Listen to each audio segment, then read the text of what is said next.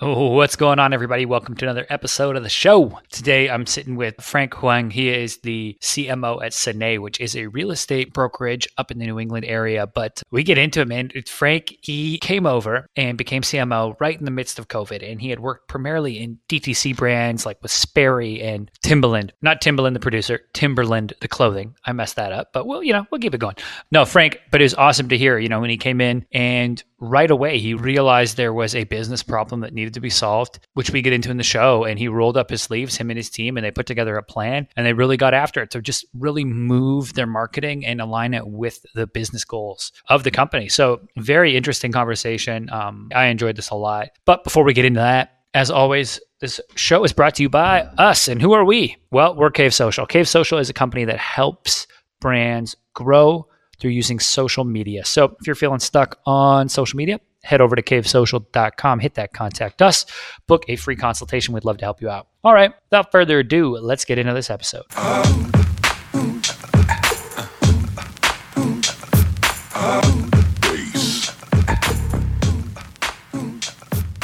Hey, what's going on, everybody? Welcome to another episode of the show. Today, I am welcoming Frank Wang to the show. Frank, how you doing? Good. How's everything? I am doing well, man. I, I can't complain. I'm excited to have you on. So you are the C M O at Senné, which is a, you know, a brokerage, real estate brokerage up in the New England area. But walk me through your history, because it's you've definitely been in a couple different industries. Walk me through your history and your backstory kind of leading you to this point as uh, the C M O at Senné. Cool. So I promise this won't be a super long, exhaustive story, but for me, it always really starts, and when people ask this, it starts for me kind of back in undergrad. So it's been a long time ago, but I won't go too deep. Long and short, I graduated from undergrad with a uh, biology and environmental studies degree. So very focused on the sciences, but quickly didn't want to go down that road. It really wasn't the roads that were shown to me at that time were really around, uh, you know, again, lab work, maybe med school, stuff like that, which is all great, but not really where my passions lied. So I sort of, um, many folk ended up in a major city with some friends in an apartment looking for a job. So I was in Boston and didn't know what I wanted to do. So at the time, this is late nineties, early two thousands, basically jumped in and started working for a couple different startups, you know, these places where you're like employee fifteen or, you know, employee five. And through that kind of learned that I uh, had an aptitude and interest in marketing. So worked for, like I said, a tech startup, worked, watched that go from like, hey, we were like twenty, thirty people to like five hundred, and then it all imploded. Then, you know, did a similar thing with a biotech, and then um, decided to go on the nonprofit side for a little bit in technology, working with kids in the Boston area. Uh, ultimately realized I was probably better served to go back to school and actually focus on something I was passionate and interested in. So got a scholarship, went back, got my M B A at Boston College, focused on marketing. And then from there, kind of launched in onto the agency side where I started, you know, primarily focused on a lot of, again, back in the day where I, well, I guess direct mail is still useful now, but where direct mail and hyper-targeted emailing, which I guess we still do now, were really um, critically important. And it was tied to heavy data segmentation. And so we were working with clients like Home Depot, Lowe's, Ford Motor Company, and others around targeted life moments, you know, things like when you move, when you have a baby, uh, you know, when you get a new car, stuff like that, and then what those triggers and what they mean and how we can uh, market to you. And so that company was a smaller company bought out by Pitney Bowes. Um, and then I sort of, uh, you know, that was going great, but, you know, kind of was looking around and then was recruited to uh, to Digitas, which is, uh, you know, pretty, I think, well-known major online uh, agency, and was uh, working with them as an account exec for um, Procter and Gamble, specifically around Gillette.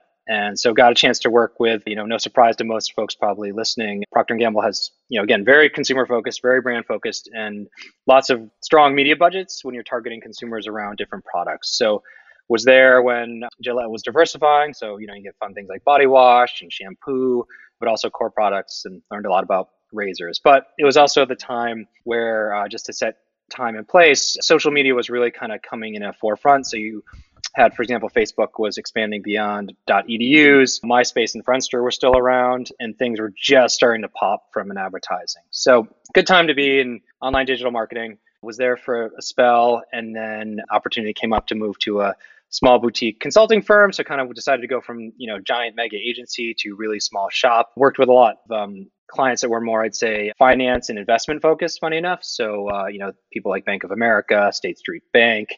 So it was a very different type of role, but really where I came in was to kind of help from, you know, a digital and social side for them. Uh, so that was all kind of going well and good. Uh, then an opportunity came up, always like these happened to do, from a friend, texted somebody else and mentioned my name. Um, then I had an opportunity to move uh, to Connecticut, outside of New York City, to help run the global marketing and North America marketing for Cannondale bicycles. So the brand at the time had been purchased by a larger, actually, um, you probably would know, Canadian publicly traded, publicly traded company called Durrell. You probably have heard of them.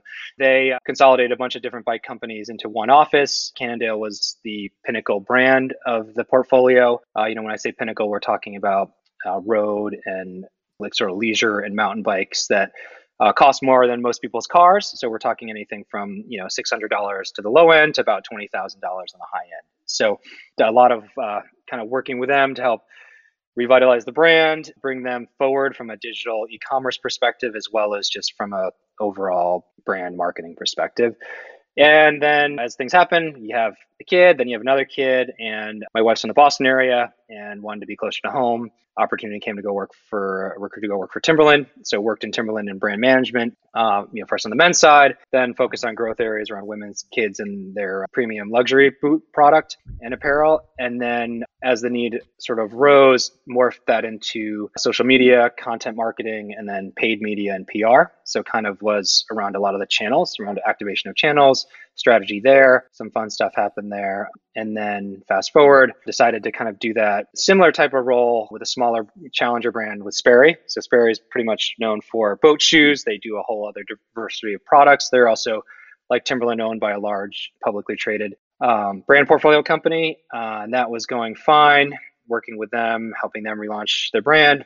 And then again, back to that a friend asks a friend conversation, there was a role helping run the marketing for a professional cycling team, uh, which is a little bit of a weird kind of connection point, but you think of brand plus working in the bike industry for E F Education First. E F Education First is a private company, they're global, but they really focus on their tenants are travel and education. And without going too deep into what they do, they had purchased a professional cycling team instead of doing a traditional sponsorship model and needed someone to help sort of integrate that with With their businesses across the world. So was doing that for a spell, COVID hit, and everything was okay.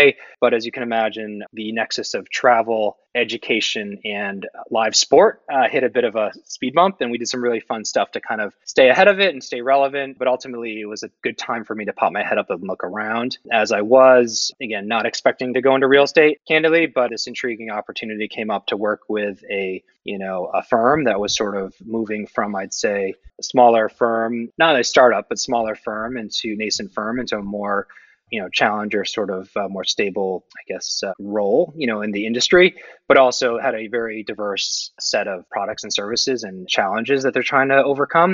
And so met with them, they're private, the founder, owner, C E O, uh, Billy Sney, great guy. And, you know, we clicked and, you know, and sort of the rest is history, so to speak. Talk me through, like, you know, you have vast experience in the, obviously in that, that agency side of things, and then in the D T C side, and, you know, working with these massive brands, right? When you're doing something for Gillette through to Timberland through Sperry, like you're looking at things that are either American or North America wide campaigns, or sometimes global campaigns. And now you've got to, one, you take that experience, but two, now you've got to boil that down to real estate, which is super, you know, it's hyper localized, and starting to really shift that, okay, it's a brand, but you serve, you know, only within in the New England area. Was there anything that you took from working with those global brands that you're like, oh, this way of thinking, you know, how Timberland approaches, you know, North America wide launches, we can deploy that in a local way? Or was there anything that you've taken from those previous experiences that had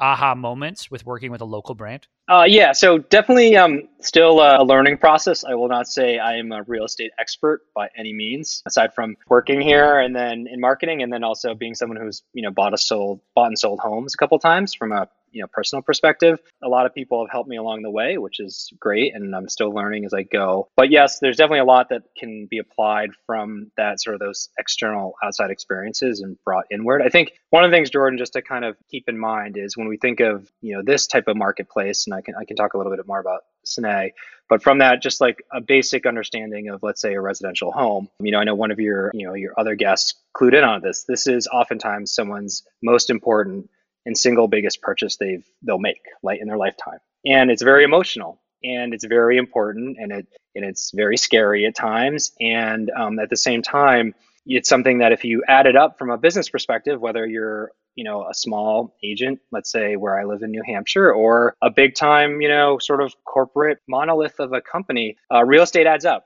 And so if you look at it, you know, kind of one thing that really crystallized it for me, you know, as I started this is it's like, okay, like we're a little bit, we're more local, to your point, hyper-local. We're a bit more geographically, you know, it's New England, it's not North America, it's not global, you know, it's it's definitely different. But at the same time, the dollars and cents that we're talking about are on par. You know, if you add up, you know, again, just broad strokes, if you add up the work being done, and the revenues that are being brought in, you know, from the homes that are being sold in this one side of our business, not including the other aspects of our business, it's comparable to, let's say, a small, the revenue that's generated by a small to medium sized, let's say, consumer brand. So that's kind of where that was a big moment for me coming in to sort of look at things. And yet, like, yes, it should deserve the same attention and approach. And, you know, we're not a massive shop. We're about ninety people strong. So we don't need to be, you know, there doesn't need to be tons of red tape and crazy, massive approval processes and all these other things. Of course, we have a process and, you know, there's the legal aspects of things, but, you know, we, we can be nimble, which is also, you know, intriguing, to be nimble and flexible and be able to take either tried and true methods from the past and test and learn, or to um, iterate on different ideas and see if they stick, right? So I think the biggest thing, though, coming out of the other, you know, the other place I've been, these larger campaigns, working with, you know, massive, let's say, media budgets or whatever, you know, it still comes down to stuff that you've heard from probably all of your guests, right? It's around sound strategy built in, you know, from consumer insights, and whether it's hyper-local or global, you know, can, you can be very targeted, and, you know, you have your sort of hypothesis, and, you know, you want to put some of your budget or some of your energy or resources towards that hypothesis, and then, you know, and you want to do a few of those and then invest in the ones that work and drop the ones that don't work, right? And learn from them. I think one hundred percent. That's kind of still the, like, the tried and true principles, you know, small or big. one hundred percent. And and now moving away from principles a little bit and more to people, right? You come into Senné and mm. you have this outside perspective, and now you're bringing in and you're going to help, you know, launch new initiatives, reinvigorate the brand in certain areas, and, and then also take what people are doing well before and, you know, continue and double down on that. How was that coming into an, you know, a new company in the middle of COVID and starting to, you know, push buttons that maybe people didn't? And I don't mean like make people angry, but just, you know, you start it's to come okay. in and, yeah, but, you know, you come in and you start to say, hey, we're going to try some new things. We're going to do things differently than they were done before. How was that experience? And, you know, probably doing a lot of it via remote video call. Yeah. Coming in and kind of setting the intention and setting the direction for the brand. Um, how was that? It's been a journey, and it's we're still on it, which is great.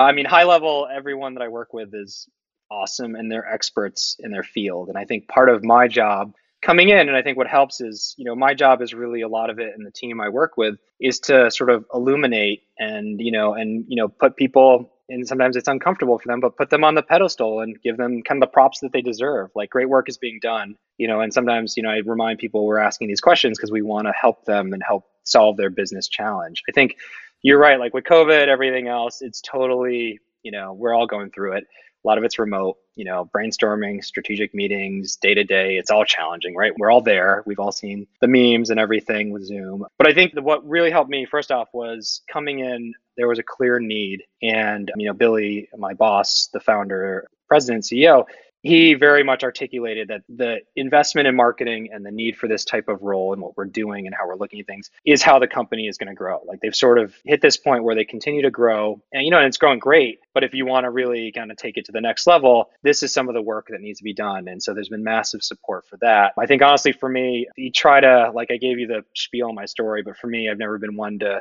really be like, oh, you know, back when I was at that company, this is how we did things. You know, I think th- that tends to sometimes rub people the wrong way. So a lot of it also was in the first month identifying, honestly, when I came in, it was late July. And as you're probably, you know, aware, but uh, for the listeners too, September first is a massive turnover time for rentals in the Boston marketplace, like probably every major city. The unique, not, well, maybe unique for Boston is the rental market is hot for September first, and it's massively driven by incoming students, right? So you think about it, it's July, the clock is ticking.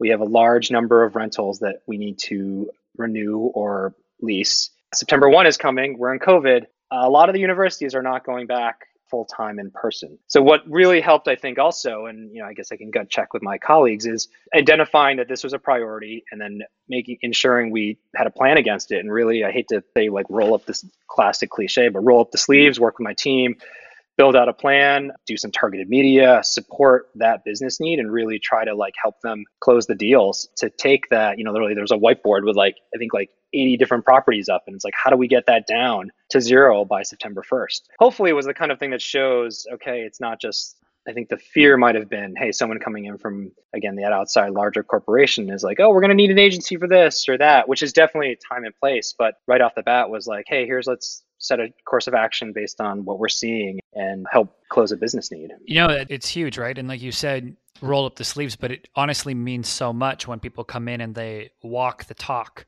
And right away, when you get in the trenches with your team and say like, here's our business problem. What do we need to do? Not, hey, I have some new fancy logos, right? Like, and that's this part of marketing that I'm always like fascinated by is when people come in and like, what can we do at a tactical level? Like this, you know, for lack of a better term, like hand-to-hand combat to like mm-hmm. get these things moved and get them rented. And like, and it's not effort, right? Everyone puts in effort, I think. I like to believe that companies put in effort, but it's really focused effort. And mm-hmm. taking that to like, here's our top priority, you know, in your case for September first, we have to get this done. And then once you do that, then you get the vote of confidence on the other things, right? Now it's like, okay, we're in a slow period. And Q one is pretty slow in real estate, at least across this country. And you're like, okay, now we can start to look at like, how, what's our recruiting message? What's our messaging for the upcoming, you know, selling mm-hmm. season in, in Q two, Q three. So I love that, man. I love that idea of like coming in and taking the identity of like, okay, I'm going to be a learner. I'm going to learn what the business problem is.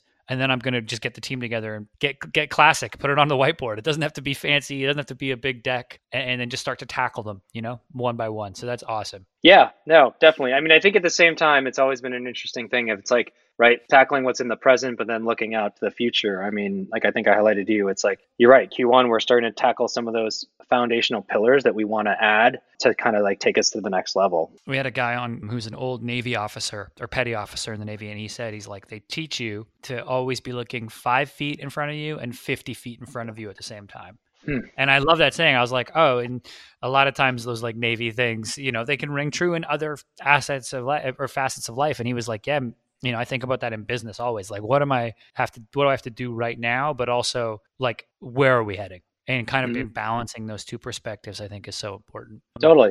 Cool, man. Well, I'm happy you came on today. Before I let you go, let people know where they can learn more about Senné and then also connect with you online. Our website's senné dot co, like super simple, S E N N E dot C O. And then Instagram is probably the fastest place to catch us is uh, same thing, Senné, S E N N E underscore C O. Me, it's sort of funny. Most of my channels all tie back to, call me old school, but uh, you know, we all had Hotmail accounts. We all had A O L Instant Messenger. So my old uh, A O L Instant Messenger slash Hotmail account name, username kind of carries through in pretty much all of my channels. So it's a riff off of my middle name is Hoon, uh, which is Korean. And I'm a, one of my big passions is snowboarding. So it's snowboarder Hoon, but the vowels are taken out. So again, back to like that old school name. So that's kind of how, uh, I mean, I can get it to you for the notes, um, but that's kind of how you can track me. I love it. I love it. I don't think my old Hotmail of Lil Jordan three oh three would hold up today, but uh, I like it. Um, I like it. But no, we will definitely, we'll put that in the show notes. Frank, thanks so much for coming on today, man. Appreciate it. All right, everybody. That's it for this episode. As always, hit like, share, subscribe, all that good stuff at the bottom of the episode, and I'll catch you next time.